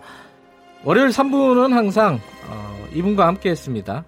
이 우리 사회의 뜨거운 현안을 보수의 시각으로 들여다보는 시간 이렇게 저희들이 이름을 붙이고 보수의 품격이라고 불렀습니다. 그래서 윤여준 전 장관님이 1년여 동안 어, 쭉이 보수의 품격이 무엇인지 보여주셨는데 오늘이 마지막 시간입니다. 아쉽습니다. 어쨌든 나와 계십니다. 안녕하세요. 네, 안녕하세요. 어, 저는 아쉬운데 별로 아쉬운 얼굴이 아니세요? 저 시원하신. 아니 막상 그래도 1년 이상 하던 일이잖아요. 예. 예. 저도 막상 오늘이 되니까 좀 섭섭한데요. 예. 아니, 섭섭해 주셔서 감사합니다. 저 유튜브 라이브도 진행하고 있으니까요. 어, 유튜브에서 KBS 일라디오 검색하고 들어오시면 되겠습니다. 어, 사실은 저는 이제 윤 장관님이 이렇게 나와 나오셔서 여러 가지 이제 현안에 대해서 이제 네. 얘기를 해주는 거는 저는 고마운 마음이 있었는데 근데 본인은 조금 저는 부담스럽지 않으셨을까라는 생각이 좀 들었어요. 아, 니요뭐 어떤 면에서 부담을 느꼈을 거라고 보세요? 아니, 그러니까 이 현안에 대해서 방송에 나오시니까 제가 계속 물어보잖아요. 그러니까 네. 대답을 안 할 수는 없는데 네. 이게 대답을 해봤자 이게 뭐 뭐랄까요 이 아, 한마디 모든 현안에 대해서 다 개입하는 게 이게 좀 마뜩찮은 그런 것도 있으시지 아, 않으셨을까? 개입을 한다면 좀 정확한 표현은 아니고 예. 아니 뭐 그런 정치적으로 우리 김경래 앵커께서 관심 가질 만한 일에야 뭐 얘기하는 게 그렇게 어려운 일은 아니죠. 예. 다만 이제 평소에 부질없다는 생각은 많이 하죠. 예. 아무리 무슨 얘기해본들 네. 한국 정치가 안 바뀔 거라는 생각 때문에 알고 네, 부질없다는 생각은 항상 하지만 아하. 부질없는 짓이라도 해야 되면 해야죠. 예. 이게 왜냐면 이렇게 말씀을 하시면은 또이 기사가 나가잖아요. 포털 네, 같은데 예. 기사가 나가면은 이름이 이제 다가서 나가잖아요. 네, 윤여 예, 예. 직접 인용으로 네. 자 이런 뭐 최근에 이런 어떤 현안에 대해서 이렇게 얘기를 했다. 그런 부분들이 한마디 한마디가 좀 이렇게 무게가 있기 때문에 좀 부담스럽지 않으셨을까라는 생각이 언뜻 들어가지고 뭐 말씀드렸어요. 제 스스로 제 말에 무게가 있다고 생각을 해본 일은 없고 다만 저 같은 입장을 견지를 하면 네. 양쪽으로 욕을 먹기가 쉬워요. 그것도 그래요. 또. 예, 근데 그건 저는 이골이 나서 그건 아. 아무렇지도 않습니다. 제가 양심에 부끄러운 말을 했으면 수치스럽게 생각해야 되지만 음흠. 그렇지 않으면 뭐 하- 이런 사회를 살면서 하- 욕을 안 먹는다는 게 가능한 일이 아니죠. 제, 제가 이제 윤 장관님 이렇게 어떤 바- 사안에 대해서 얘기를 하면은 댓글들을 쭉 보잖아요, 저는. 네. 보면은 그런 말들이 간혹가다 있어요. 어, 보수의 품격 맞냐? 너무 진보적인 얘기, 시각을 갖고 있는 거 아니냐? 라는 거 어떤 사람들은 아니다, 이게 너무 양비론 아니냐? 뭐 여러 가지로. 그렇죠. 예, 그런 의견 당연히. 있을 수 있습니다. 네. 그러니까, 아, 거기에는 이골이 나셨구나. 알겠습니다. 오늘은 어, 좀 정리해야 한다는 입장에서요. 보수란 무엇인가? 너, 아니, 너무 담론이 크고요. 그래도 이제 이 시간의 제목이 보수의 품격이었는데 지금 현재 우리 사회의 이 시점에서의 보수는 어떤 특징들을 가지고 있을까? 요거 한번 좀 설명을 좀 해주시고 가면 어떨까요? 이게 이제 네. 추상적 가치를 얘기를 해야 되니까 네, 얘기가 이제 공중으로 뜨는 그럴 수 있겠네요. 예, 이런 폐단이 네. 생기라서 생기기 때문에 저는 평소에 그런 얘기를 좀처럼 안 하려고 네. 하지요. 제가 예. 뭘 아는 것도 물론 짧지만 근데 지금 한국의 보수라고 말씀하셨는데 네. 저는 평소에 어, 이런 주장을 한 일이 있어요. 한국의 보수가 있냐 정말로. 어, 개인적으로는 네. 좋은 분들이 계시겠지만 세력으로서의 보수가 있냐. 음흠. 보수 세력을 자처하는 세력은 있으나 네. 그 세력이 과연 진정한 의미의 보수 세력이냐 하는 것에서는 제가 계속 의문을 제기했던 사람이거든요. 네. 예. 그러니까 지금도 뭐 보수 세력이 있고 그 보수 세력의 말하자면 중심이 지금 자유한국당이잖아요. 그렇죠. 네. 원내에서 따지면 당연히 네, 예, 예. 예. 그러나 과연 지금 자유한국당을 한국에서 보수 세력이라고 진정한 의미 보수 세력으로 할 수 있느냐 하는 것도 따져봐야 된다는 거죠. 그렇다면요 말이 나온 김에 이제 오늘은 또 뭐 보수나 진보나 양쪽에 대해서 다 좀 여쭤볼 건데 진정한 의미의 보수 세력이 아니라면은 자유한국당이 부족한 거는 어떤 거라고 충고를 아, 해주실 수 있겠습니까? 그러니까 뭐 요새 요새 말로 하면 네, 흔히 이제 정체성 네. 얘기를 하잖아요. 예.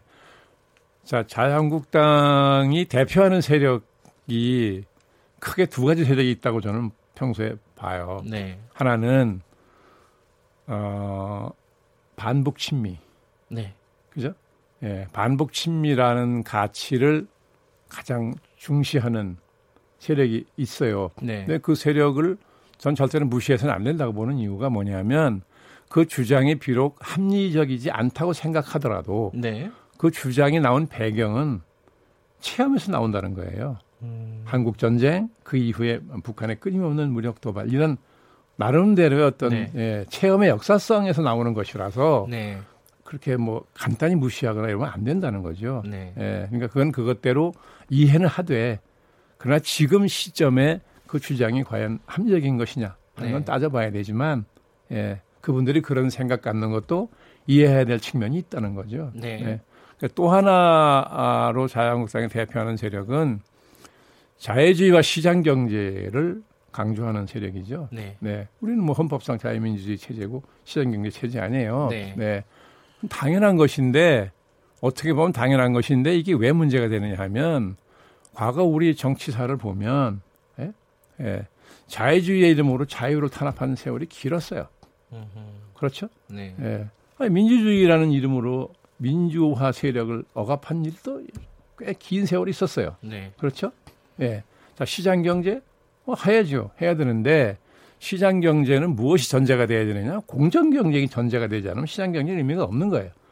근데 우리는 공정한 시장 경제가 아니었기 때문에 네. 극심한 경제적 불평등을 가져왔잖아요. 네. 그죠? 이 부분에 대해서 예. 그죠? 자유주의 이름으로 자유를 탄압한 역사, 시장 경제 이름으로 극심한 경제 불평등을 가져온 거. 본이었던 본이 아니었던 네. 이건 부인할 수 없는 현실이잖아요. 네. 이 부분에 대해서 지금 자유한국당이 진정한 성찰해 본 일이 있느냐. 예? 그게 없기 때문에 국민에게 지금 불신을 받는 거거든요. 네. 예, 저는 그런 점에서 지금이라도 자유한국당이 정말 국민의 광범위한 지지를 받는 보수 세력으로 예, 자리 잡으려면 그 문제에 대한 예, 국민에게 일정 부분 입장 정리가 있어야 한다는 거예요. 그게 없으면 저는 굉장히 어려울 거라고 봅니다. 그 입장 정리가 지금까지 된 적이 없었다. 없었죠. 음. 예. 뭐 박근혜 대통령 탄핵 이후만 하더라도 네. 예? 따지고 보면 물론 박근혜 대통령이 탄핵된 거지만 그 대통령을 배출한 정당도 탄핵당한 거 아니에요 말하자면 네. 네 그런데 그럼 탄핵 이후에 자유한국당이 예, 국민과 역사 앞에 얼마나 진지한 반성을 했느냐 성찰을 했느냐는 거예요 네. 물론 뭐 의원들이 모여서 한번 이렇게 했죠 국민들에게 뭐 죄를 졌다 죄송하다 하는 걸 했지만 예, 그걸 국민들이 가슴 속으로 진정한 성찰과 반성이라 받아들이지 않았다고 저는 보는 거죠. 예. 그러니까 지금도 항상 예, 보면 오늘 네. 황교안 대표가 이제 대표로 선출된 이후에 예, 지금 많은 사람들 얘기를 들어보면 왜냐하면 황교안 대표가 박근혜 대통령 시절에 국무총리와 대통령 권한대행을 지냈다는 전력 때문에 네. 그 승계한 세력이라고 보는 사람이 굉장히 많아요. 동일시한다는 거죠. 네. 예. 다만 이제 황 대표도 그런 걸 모를 리가 없고 내, 내년에 이제 선거를 치르려면 언젠가는 이제 그런 걸 좀 감안해서 입장 정리를 할 거라고 보긴 보는데 어쨌든 그런 과정이 한번 아주 진솔한 예, 그런 성찰과 반성 이게 있어야 저는 국민들이 새로 쳐다보기 시작할 거라는 거죠. 그렇지 않으면 지금 무슨 얘기를 해도 왜 메신저 거부 현상이라는 말이 있죠. 네. 정당은 끊임없이 메시지를 국민에게 내보내서 지지를 얻는 거잖아요. 네. 근데 그 메시지를 내보내는 메신저를 불신해 버리면 메시지를 아무리 좋은 걸 내보내도 소용이 없어요. 지금 제가 볼 때 자유한국당은 일종의 메신저 거부 현상에 걸려 있다고 보는 거거든요. 네.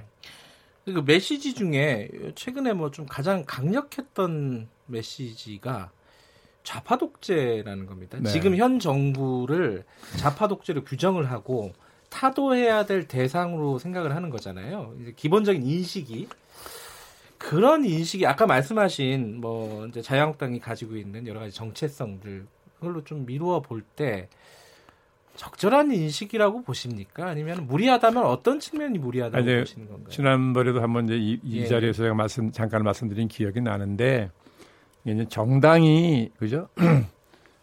대통령에 대한 네. 비판하는 거니까 정당이 무슨 학술 단체가 아니기 때문에 그렇죠. 개념의 학민 학문적 엄밀성을 따져서 하는 건 아니었을 거다. 네네. 예, 정치적 슬로건으로 예, 한 것이다. 네. 그런데 그럼 다수 국민이 만약에 자유한국당이 주장하는 좌파 독재라는 비판에 네. 다수 국민이 동의한다고 했으면 예. 지금 지금 자유한국당 지지도가 저럴까요? 음. 문 대통령 지지도가 저렇게 나오겠습니까? 그렇지 않잖아요. 네. 예, 지금 자유한국당 지지도는 지금 몇 퍼센트 됩니까? 지금 거의 20%대에 지금 묶여 있는 거 아니에요. 네. 그러니까 고정 지지층이 흩어졌다가 결속하는 효과는 있었으나 그 이상의 효과를 거둘 수는 없는 게 현실로 드러나고 있는 거 아닙니까? 네. 예, 그러니까 다수 국민이 좌파 독재라는 비판에 동의하지 않는다는 뜻이잖아요. 네. 네. 이건 좀 다른 얘기긴 한데 이 코너 이름이 이제 보수의 품격이고요. 네. 그좀 한쪽으로는 이제 지금 김기식 어, 더민주 아, 연구원장이 예. 어 뭐랄까 그 진보의 향기라는 코너를 아, 네. 진행하고 있습니다. 예.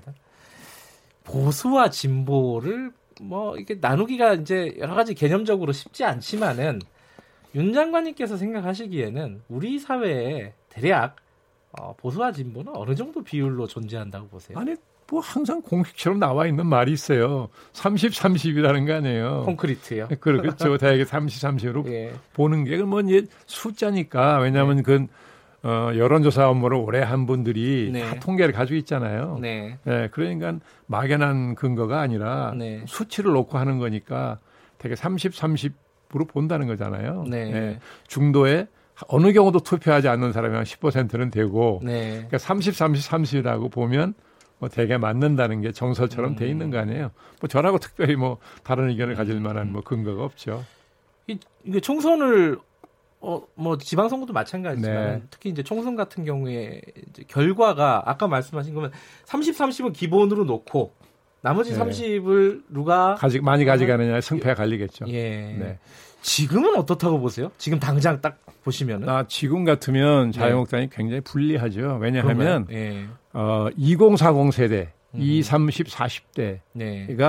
전체 유권자의 한 60% 가까이 된다고 봐야 돼요. 55%에서 60% 사이로 예. 봐야 된다는 건데 그 층에서 자유한국당과 지금 여당의 지지율을 비교하면 현저한 격차가 벌어진다는 거거든요. 네. 이건 여론기관에 있- 조사기관에 있는 분들한테 물어보면 다 똑같은 얘기를 해요. 네. 현재로서는 그 세대에서 굉장한 격차가 벌어진다는 거예요. 네. 예. 그런데 이 세대가 지금 정권에 대해서도 실망을 많이 해서 대거 투표에 투표장에 안 가는 기권으로 나타날 가능성이 있다는 거죠. 음. 예. 근데 그것만 민, 여당이 조심을 하면 네. 예, 이 세대의 지지도가 워낙 격차가 크기 때문에 아. 큰 선거에서 자유한국당 이기기가 어렵다는 거거든요. 지금 상황에서는 어 뭐랄까 지금 현 여당에게 유리한 국면이다. 현재로 보면 거네요. 네, 그렇 그렇다. 뭐제 의견이라기보다는 네. 제가 평소에 여론조사 기관에 있는 분들 많이 아니까 네. 항상 물어보면 되게 비슷한 얘기들을 하시더라고요. 그러면요 이렇게 생각할 수 있지 않을까요? 지금 여당이 네. 사실 이제 그 윤 장관님께서 이 자리에서 여러 차례 말씀하셨는데 네. 어, 여당과 청와대가 책임을 져야 된다. 이 국회가 이렇게 파행을 아, 그러면 국정에 책임지는 세력이니까요. 어쨌든 예. 전국적으로는 여당이 아니, 책임져야 된다. 물론이죠, 물론. 그런데 여당이 이렇게 이렇게 얘기하면 뭐 제가 욕 먹을 수도 있겠지만은 질문이니까요. 네. 총선에서 이길 것이 약간 눈에 보이기 때문에 지금의 뭐 어떤 정국이라든가 국회 뭐 파행이라든가 여러 가지 부분에 대해서 좀 손을 놓고 있는 게 아니냐 상대적으로 그렇게도 보는 시각이 있더라고요. 음, 이거 어떻게 뭐 보십니까? 그렇게 보는 시각이 많지 않은가요? 왜냐하면 그렇지 않으면 지금 하는 일이 이해가 안 되거든요. 어떤 거 아, 말씀하시는 예를 들면? 예. 지금 여야가 예? 저렇게 격돌을 해서 네. 극한 대결을 구조를 만들어서 국회가 파행한 지가 두 달인가 그렇게 되잖아요. 그렇죠. 그럼 대통령 입장에서는 네. 예, 어떻게든지 이걸 빨리 그죠? 예, 이 대결 구도 해소해서 네. 국회가 열려 가지고 뭐 추경도 통과시켜야 되고 민생 관련 법안 통과시켜야 된다는 절박한 과제가 있잖아요. 네. 예. 그러면 대통령이 이거를 해소하기 위해서 노력할 것 같은데 네. 반대로 간단 말이에요. 음, 음. 예를 들면 5.18 예, 그 행사장에서의 뭐 독재자의 후예가라는 네. 표현이라든지 가장 최근은 이번에 현 현충일 날 그 추념사에서 네. 김원봉 씨 언급한 거라든지 예. 이거는 딱 완전 양쪽을 가르는 거잖아요. 음, 음. 대결 구도를 선명하게 만드는 거란 말이죠. 네. 그러니까 많은 사람들이 문 대통령이 저렇게 하는 게 무슨 뜻이냐 안 그럴 것 같은데 예 그러면 그 다음에 나오는 대답이 뭐냐면 아 이게 내년 총선에서 지면 그 이후 2년이라는 게 정말 대통령으로서 악몽 같은 시간이 될 테니까 어떻게든 총선에서 이겨야 한다 하는 절박감 때문에 이기기 위해서는 2년 구도를 딱 양분하는 게 유리한 지형을 만들 수 있다는 판단에서 나오는 거 아니겠느냐라고 보는 사람이 많아요. 지금. 그러면 여기 사실 이제 뭐 이 말씀까지 여쭤봐야 될 것 같아요. 아까 이제 자유한국당한테 부족한 거는 뭐 자유주의나 시장 경제 지금까지 그 관련된 어떤 본인의 업들 예. 이것들을 한번 반성하고 성찰할 수 있는 그쵸. 시간이 있어야 된다라고 하셨는데 지금의 이제 여당 같은 경우 뭐 크게 보면 뭐 진보라고 할 수 있겠죠.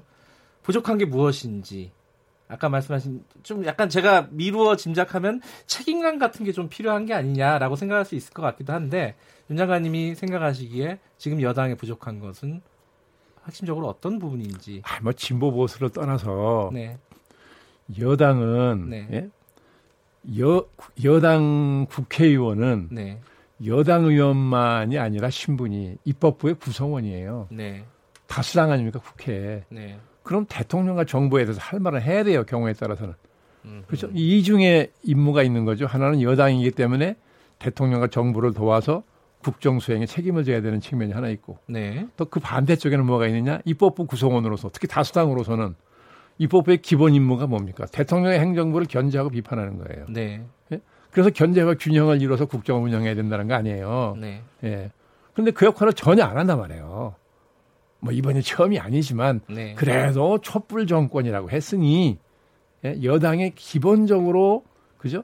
그 대통령 행정부에 대해서 할 말을 해줘야 되는데 네. 너무 이게 추종만 한달까 이렇게 되니까 예.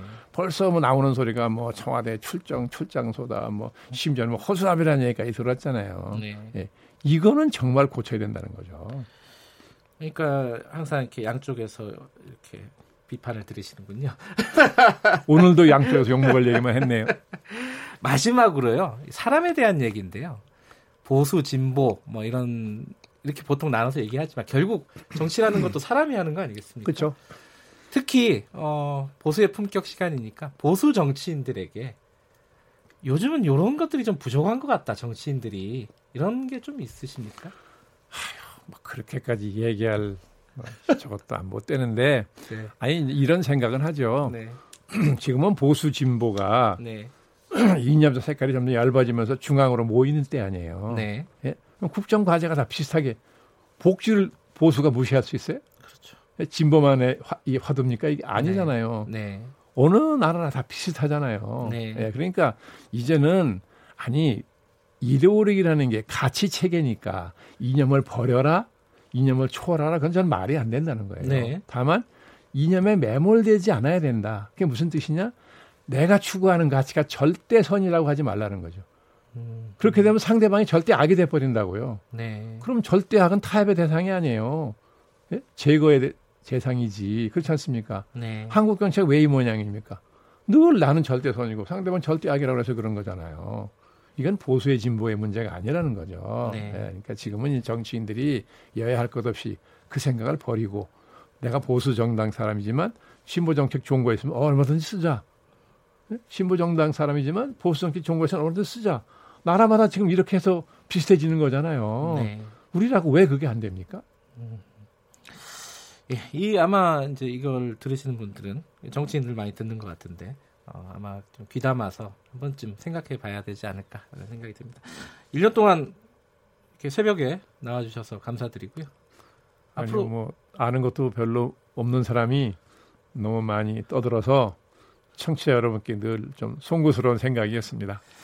그래도 뭐 중요한 일이 있을 때 저희들이 한 번씩 좀 모시겠습니다. 억지로라도. 뭐 그럴 리 어, 없겠죠.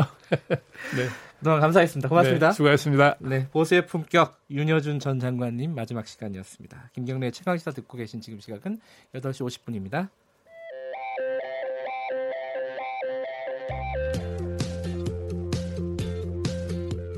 오늘 하루 이슈의 중심 김경래의 최강 시사. 네, 앞서 어, 마지막 시간이어가지고 보수의 품격 시간이 조금 지연이 됐네요. 어, 헝가리 소식을 좀 알아보겠습니다. 오늘 내일 뭐 인양이 될 것으로 예상이 되고 있고요. 지금 현재 어떤 부분들이 좀 문제가 되고 있는지 한번 전문가 모시고 여쭤보겠습니다. 장창두 서울대 조선해양공학과 교수님 연결되어 있습니다. 안녕하세요. 네, 안녕하세요. 어, 지금 언론에 나오는 걸로 보면은 늦으면 내일 뭐 이렇게 인양이 된다 얘기하는데 이게 뭐 확정적으로 얘기하기가 쉽지가 않은 모양이에요. 예, 지금 그 선체 밑으로 네. 그 선체를 들어 올리기 위해서 그 이제 와이어 로프를 네. 가봐야 되는데 네. 지금 전체적으로 처음에 두 곳을 든다고 그래서 저희들이 아 그러면 안 된다 선체가 아하. 부러진다 네. 그렇게 이야기했더니 이제 선수 선미 외에 중간에 두 군데를 더 이제 그- 걸어서 네 곳을 이제 걸어서 하중을 그 배분을 시키려고 하는 거거든요. 네. 근데 지금 세 곳은 통과가 했는데 음. 마지막 그 본 와이어가 아직 한 곳이 그 남은 것 같습니다. 아, 그러니까 선, 이 지금 선체를 네 군, 네 군데 한마디로 말해서 그네 선으로 군데. 이렇게 쌓아야 되는데 한 군데가 아직 작업이 덜 됐다. 예, 덜된 것 같아요. 근데 지금 뭐 그쪽이 음. 밤 이제 뭐 12시 넘었으니까 예. 작업이 안 될 거고 아마 오후 3시 이후에나 예. 재개가 될 것 같습니다. 그런데 네 군데 정도 이렇게 결박을 하면은 뭐 괜찮은 겁니까? 이 선박이 워낙, 워낙 약해져 가지고 이렇게 부러질 수도 있다, 막 이렇게 많이 얘기 나왔잖아요. 그렇죠. 그, 한 네 군데를 걸면 좀 하중에 배분이 되니까 네. 괜찮을 겁니다. 근데, 근데 지금 선체 이야기가 묘한 거는 처음에 목재, 목, 목선이라 그랬다가 네. 나중에 또 내장은 목재고 철선이다 이런 이야기가 나오니까 참 황당합니다. 저희. 아 그래요? 아 이게 전체가 다 목선이 아닌 걸로 지금 나오고 글쎄, 있습니까? 뭐그 비슷한 이야기가 나오 추후에 나와서 어떻게 아. 이런 차질이 생겼나 하고 제가 저도 좀 의구심 갖고 있어요. 야, 그거는 뭐 나중에 좀 정확하게 좀 파악을 한번 예. 해봐야 될 것 같고요. 예, 예. 이제 인양을 하게 되면 이제 어 뭐랄까요 그 지금 와이어 말고는 특별히 다른 문제가 있는 거는 아니죠. 예를 들어 유속이나 이런 부분들은 조금 괜찮아지고 있다라는 보도가 있었어요. 예, 뭐 들어 올리는데 제일 큰 문제는 유속하고 이제 소위 강풍, 돌풍인데요. 예. 이제 바람은 뭐 풍속은 잔잔하다니까 문제가 없고요. 네. 단지 이제 물살이 세면은 네. 배를 들어 올릴 때 배의 자세가 이게 강물을 따라서 이렇게 가로 놓여야지, 네. 아, 놓, 세로로 놓여야지 이렇게 강을 가로막는 세- 이렇게 가로로 놓이게 되면 아하. 그 물살이에서 배가 떠밀려 내려가죠. 근데 그걸 아. 크레인을 드니까 크레인이 드는 각도가 수직으로 바로 들어 올리지 못하고 이렇게 각도가 지게 될 겁니다. 예. 그렇게 되면 그 뭐 45도 뭐 이렇게 되면 벌써 한 1.5배가 그 용량이 더 크- 들거든요. 들어 올리는데 힘이. 예. 그렇기 때문에 아마 그거는 그 자세를 고- 고려를 해서 네. 강을 그 가로지르지 않고 네. 강을 따라가는 그 세로로 놓인 상태로 들려고 아마 노력을 할 겁니다. 그런. 음, 지금 이제 가장 걱정들이 아마 유가족들, 그러니까 실종자 가족분들도 가장 걱정이 이제 시신 유실 아니겠습니까? 맞습니다. 이 방지 바 같은 걸 만들었다고 하는데 충분한 상태로 보여지십니까? 어떻습니까? 어, 뭐, 큰 유리창이 이제 깨질까봐 이제 네. 발을 붙인다는 그건 좋고, 뭐 네. 적은 유리창은 유실될 가능성이 없는데요. 네. 근데 이제 한 가지 뭐 제가 좀 염려되는 건 출입문에 네. 예, 그물망을 그 설치를 했다는데, 네. 정작 그 선체 좌측의 그 충돌 부위에 네. 그 깨진 부분이 있거든요. 그 파손된 부위에 대해서 그물망을 설치했다는 이야기가 없어서 했겠죠. 그건 안 한다면 그건 굉장히 음, 어, 그리로 유실될 가능성이 많기 때문에 네. 그 부분이 조금 염려됩니다. 예. 그리고 이게 완전히 다 이렇게 도크에 올린 다음에 수색을 하는 게 아니라 순차적으로 수색을 해가면서 올리더라고요. 뭐 발표는 그런 것 같습니다. 일단 예. 수면 높이까지 들어서 네. 일단 선장실에 선장에 유해 저 시신이 있는지 네. 그 한가리인요. 예. 예, 그것부터 확인하고 그다음에 조금 더 들어서 그 근데 일단은 그 배수가 돼야 되거든요. 그렇겠죠. 그러니까 아마 음, 들어 올리더라도 그 배수하는 시- 그 동안 아마 기다려야 될 겁니다. 음. 그때 들어가는 거는 좀 위험하니까요. 알겠습니다. 이 수세 어, 인양이 어떻게 진행이 될지는 우리가 내일까지는 좀 지켜봐야 될 것 같고요. 한 가지 좀 궁금한 게 어, 시간이 예. 길진 않지만 하나 여쭤보면은 그 사고를 낸 크루즈선 있지 않습니까? 바이킹 시긴호. 네네. 이게 뭐 충돌 부분을 이미 페인트 칠까지 다 하고 이렇게 아, 됐다. 수리를? 예, 그런 그런 보도까지 아, 나왔어요. 완전 증거 인멸 시도네요. 그러니까 지금 상황에서는 이게 어, 이 헝가리 쪽에서 이게 적극적으로 뭐 조사를 하려고 하는 것 같지가 않아요. 이거 어떻게 봐야 됩니까, 이거? 이게 처음부터요. 예. 처음에 유람선 우리 유람선이 그 책임이 있다. 예. 그 그렇게 했는데 저는 그 방송에서 아 그거 아닐 거다. 우리 음. 유람선이 그렇게 해가지고 그런 파손이 안 일어나고 전복이 안 일어난다. 네. 아마 그, 그 크루즈의 잘못일 거다 하고 추정했는데 그대로 음. 어, 맞아 떨어진 겁니다. 크루즈가 침로를 변경하면서 네. 그 받은 거거든요. 그래서 처음부터 아 이거 뺑소니다. 네. 그 자꾸 오리발을 내미는 것처럼 전혀 책임이 없다 그래서 아 이건 이상하다. 뺑소니 후에 부인하는 거다 이렇게 생각했거든요. 그 증거 근데 인멸이 그- 상당 부분 진행이 된 거다 이렇게 볼 수도 예, 있는 예. 거네요. 이 부분에 대한 어떤 헝가리 수사 같은 것도 면밀하게 좀 지켜봐야 그리고 될것그 같습니다. 배를 압류를 해야 되는데 압류를 안 하고 보내지. 않습니까? 예. 근데 그 배에 제가 들리는 바에 의하면 45% 가까이의 그 주- 주식을 예. 그 헝가리 정부가 갖고 있다 이런 또 아, 이야기도 있어요. 추가적으로 좀 확인 좀 해봐야 될 것 같습니다. 예, 오늘- 예. 오늘 말씀 확인할 예, 필요가 감사, 있습니다. 감사합니다. 네. 장창두 서울대 명예교수였고요. 자, 김경래 층에서 오늘은 여기까지 하겠습니다. 내일 뵙겠습니다.